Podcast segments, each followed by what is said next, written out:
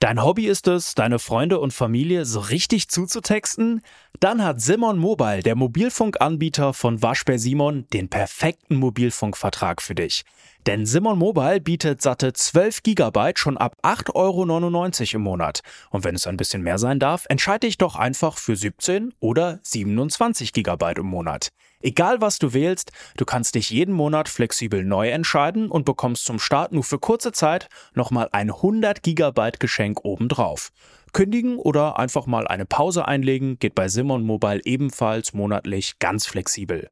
Und das ist noch nicht alles. Gibst du auf simonmobile.de oder in der App den Code Podcast2 beim Vertragsabschluss ein, gibt es nochmal jeden Monat 2 GB zusätzlich on top. Nochmal der Code Podcast2, die 2 als Zahl geschrieben.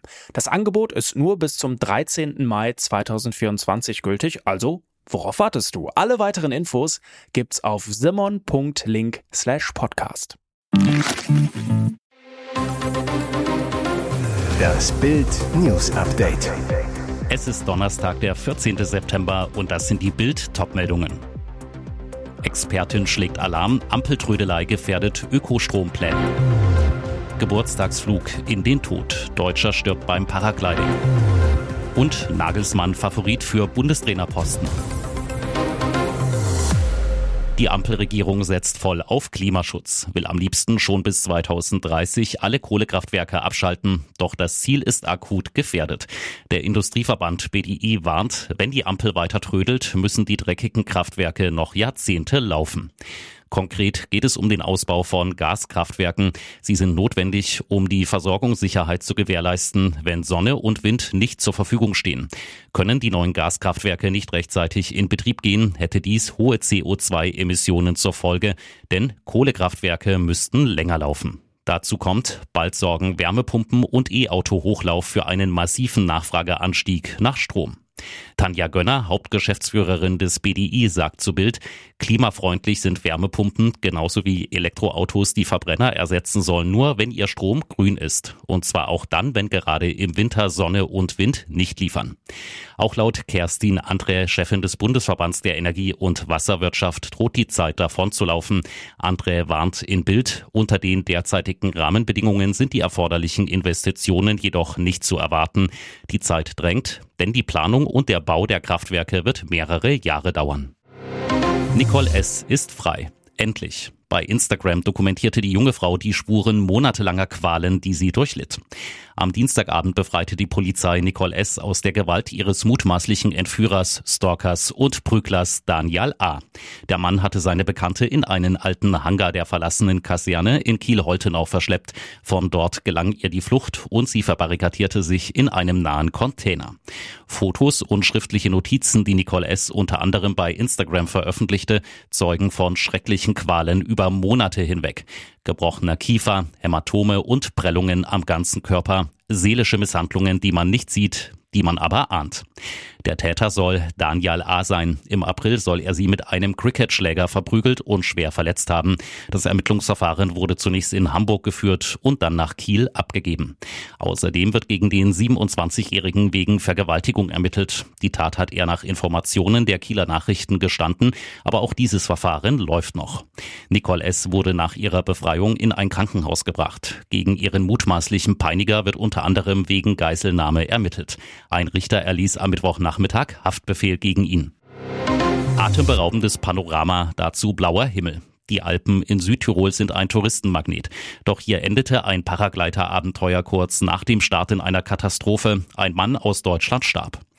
Eine Alm bei Rindnauen, rund 13 Kilometer westlich vom Ort Sterzing. Vormittags steht Fluggast Wolfgang G. aus Deutschland mit seinem Gleitschirmpiloten für den Abflug bereit.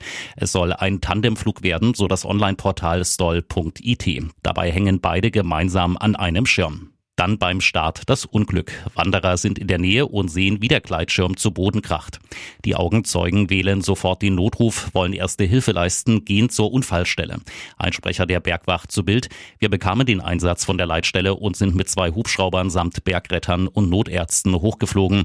Zwei Personen waren in den Unfall verwickelt. Beide waren nicht ansprechbar.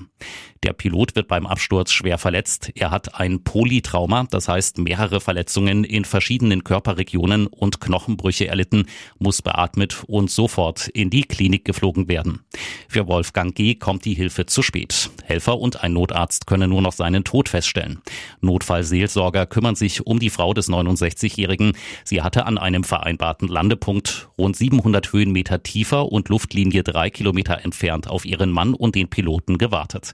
Wie es zu dem Absturz kommen konnte, ermittelt jetzt die Polizei.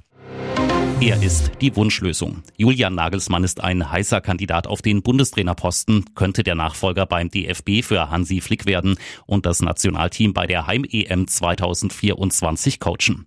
Nach dem Länderspiel gegen Frankreich begann am Mittwoch beim DFB offiziell die Nachfolgersuche Flick. Die gute Nachricht für den DFB, der FC Bayern gibt die Wunschlösung Nagelsmann für die Nationalmannschaft frei. Auch Sky berichtet darüber.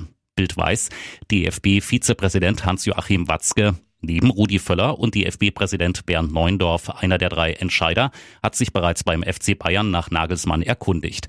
Watzke wollte wissen, ob die Münchner aufgrund ihrer Erfahrungen den jungen Coach für die Bundestrainerrolle für geeignet halten. Das Problem, schon das Gehalt wäre für den DFB ein Kraftakt. Bis zu sieben Millionen Euro soll Nagelsmann angeblich jährlich bei den Bayern verdienen. Flick hatte beim DFB ein geschätztes Jahreseinkommen von rund sechseinhalb Millionen Euro. Dazu kommt, wenn Nagelsmann nicht auf die ihm zustehenden geschätzten Restzahlungen von insgesamt rund 20 Millionen Euro aus seinem noch laufenden Bayern-Vertrag komplett verzichtet, müsste der DFB einspringen. Die Bayern wollen nach Bildinfo keine Abfindung bezahlen. Geht es nach Leroy Sané, sollten sich die DFB-Verantwortlichen um Präsident Neundorf ruhig intensiv mit Nagelsmann auseinandersetzen. Der Bayern-Profi Julian ist ein guter Trainer, das auf jeden Fall. Eine gute Person auch. Und weiter, schauen wir mal, was passiert, ob er Bock darauf hat. Klar wäre es schön, ihn wiederzusehen, mit ihm zu arbeiten. Auf jeden Fall. Und jetzt weitere wichtige Meldungen des Tages vom Bild Newsdesk. Andreas B. soll Mara Sophie totgemetzelt haben. Um 20.10 Uhr hatten sie den Mädchenmörder. Er lebt als Schweinebauer. Jetzt die Festnahme auf der Flucht. Hannover. Es war eine kurze Jagd auf den Mann, der Schülerin Mara Sophie 17 erstochen und eine weitere Frau 30 schwer verletzt haben soll. Jetzt ist Andreas B 42 gefasst. Die Fahndung nach dem Schweinebauer lief auf Hochtouren. Die Mordkommission veröffentlichte sein Foto, durchsuchte das Bauernhaus seiner Familie und fahndete nach seinem grauen VW Turan. Gestern Abend dann der Erfolg. Gegen 19 Uhr wurde der Pkw an der A7 bei Schwarmstedt in Niedersachsen verlassen entdeckt. Ein Großaufgebot an Polizisten suchte nach B und fasste ihn um 20.10 Uhr. B ließ sich widerstandslos festnehmen. Er soll ein eiskalter Killer sein. Zuletzt soll er zwei Frauen angefallen haben. Die erste Tat geschah an einem Feldweg bei Kirchdorf in Niedersachsen, 2300 Einwohner. Am Sonntagnachmittag drehte Mara Sophie eine Runde mit Inlineskates. Abends entdeckte ein Radfahrer ihre Leiche. Sie lag am Rande eines Maisfelds im Graben. Die zweite Tat ereignete sich auf dem Parkplatz der McDonalds-Filiale in Solingen, nur zehn Kilometer entfernt. Dort rammte am Mittwoch gegen 0.35 Uhr ein Mann einer Frau unvermittelt ein Messer in den Oberkörper. Dann flüchtete er in einem grauen VW Turan. Passanten merkten sich das Kennzeichen, das Auto von B. Was ist über den Mann bekannt? Der mutmaßliche Killer ist Landwirt, züchtet Weihnachtsbäume. B ist im Schützenverein und bei der Freiwilligen Feuerwehr alleinstehend und kinderlos. 2016 wurde er laut der Zeitung Die Hake zu 18 Monaten auf Bewährung verurteilt, weil er einen Jungen, 14, in sein Auto zerrte. Auflage des Gerichts, Fortsetzung einer Therapie für Sexualstraftäter. Das AfD-Beben geht weiter. In Brandenburg liegt die Rechtsaußenpartei erstmals vor allen anderen Parteien. Wenn das Bundesland am Sonntag wählen würde, käme die AfD dort auf 32 Prozent. Das geht aus einer Umfrage hervor, die von Infratest DIMAP im Auftrag von RBB24 und Antenne Brandenburg für den sogenannten Brandenburg-Trend durchgeführt wurde. Damit kommt die AfD auf neun Prozentpunkte mehr als bei der letzten RBB-Umfrage im April und vier Prozentpunkte mehr als in der INSA-Erhebung vom Juli für Bild. Nun ist die AfD in vier Bundesländern die stärkste Partei in den Umfragen. In Thüringen 32 Prozent, Sachsen 35 Prozent und Mecklenburg-Vorpommern 29 Prozent liegt sie bereits vorn. In Brandenburg steigt nun der Druck auf die seit mehr als 30 Jahren regierende SPD. Sie käme nur auf 20 Prozent, zwei Prozentpunkte weniger als bei der vorherigen Umfrage im April. Schmerzhafter ist der Absturz von Partei- und Regierungschef Dietmar Woidke. Nur noch die Hälfte der Merker mit 51 Prozent sind mit seiner Arbeit zufrieden. Ende 2020 waren es noch zwei Drittel der Brandenburger. Fakt ist, die Brandenburg AfD gehört zu den radikalsten Landesverbänden der Rechtspartei, wird vom Verfassungsschutz als Verdachtsfall Rechtsextremismus beobachtet. Mehr als 60 Prozent der Mitglieder gehören zudem dem völkisch-nationalistischen Flügel an, der vom Verfassungsschutz als gesichert rechtsextrem eingestuft wird. Plot-Twist im Liebeshickhack um Peter Klein und Yvonne Wölke. Erst vor wenigen Wochen machte ihres Kleins noch Ehemann Peter Klein Yvonne Wölke ein erneutes Liebesgeständnis. Dann besuchte ihn seine angebetete Yvonne sogar auf seiner Finca auf Mallorca. Pärchen Schnappschüsse inklusive. Jetzt das. Die ehemalige Miss Germany ist im Urlaub in Saalbach Hinterglemm in Österreich. Nicht mit Peter, sondern mit einem anderen Mann, der ihr viel bedeutet, Ehemann Stefan K.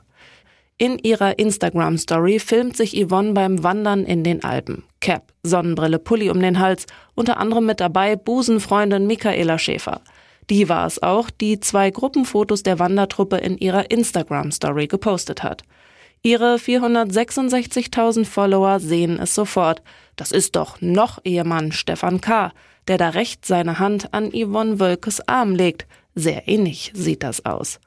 Jetzt sagt Yvonne zu Bild, ich habe nie behauptet, dass mein Mann und ich auseinander sind. Er hat das auch nie gesagt. Bislang behauptet das immer nur Ihres. Alles, was Frau Klein erzählt über Peter Klein, meinen Mann und mich, ist gelogen.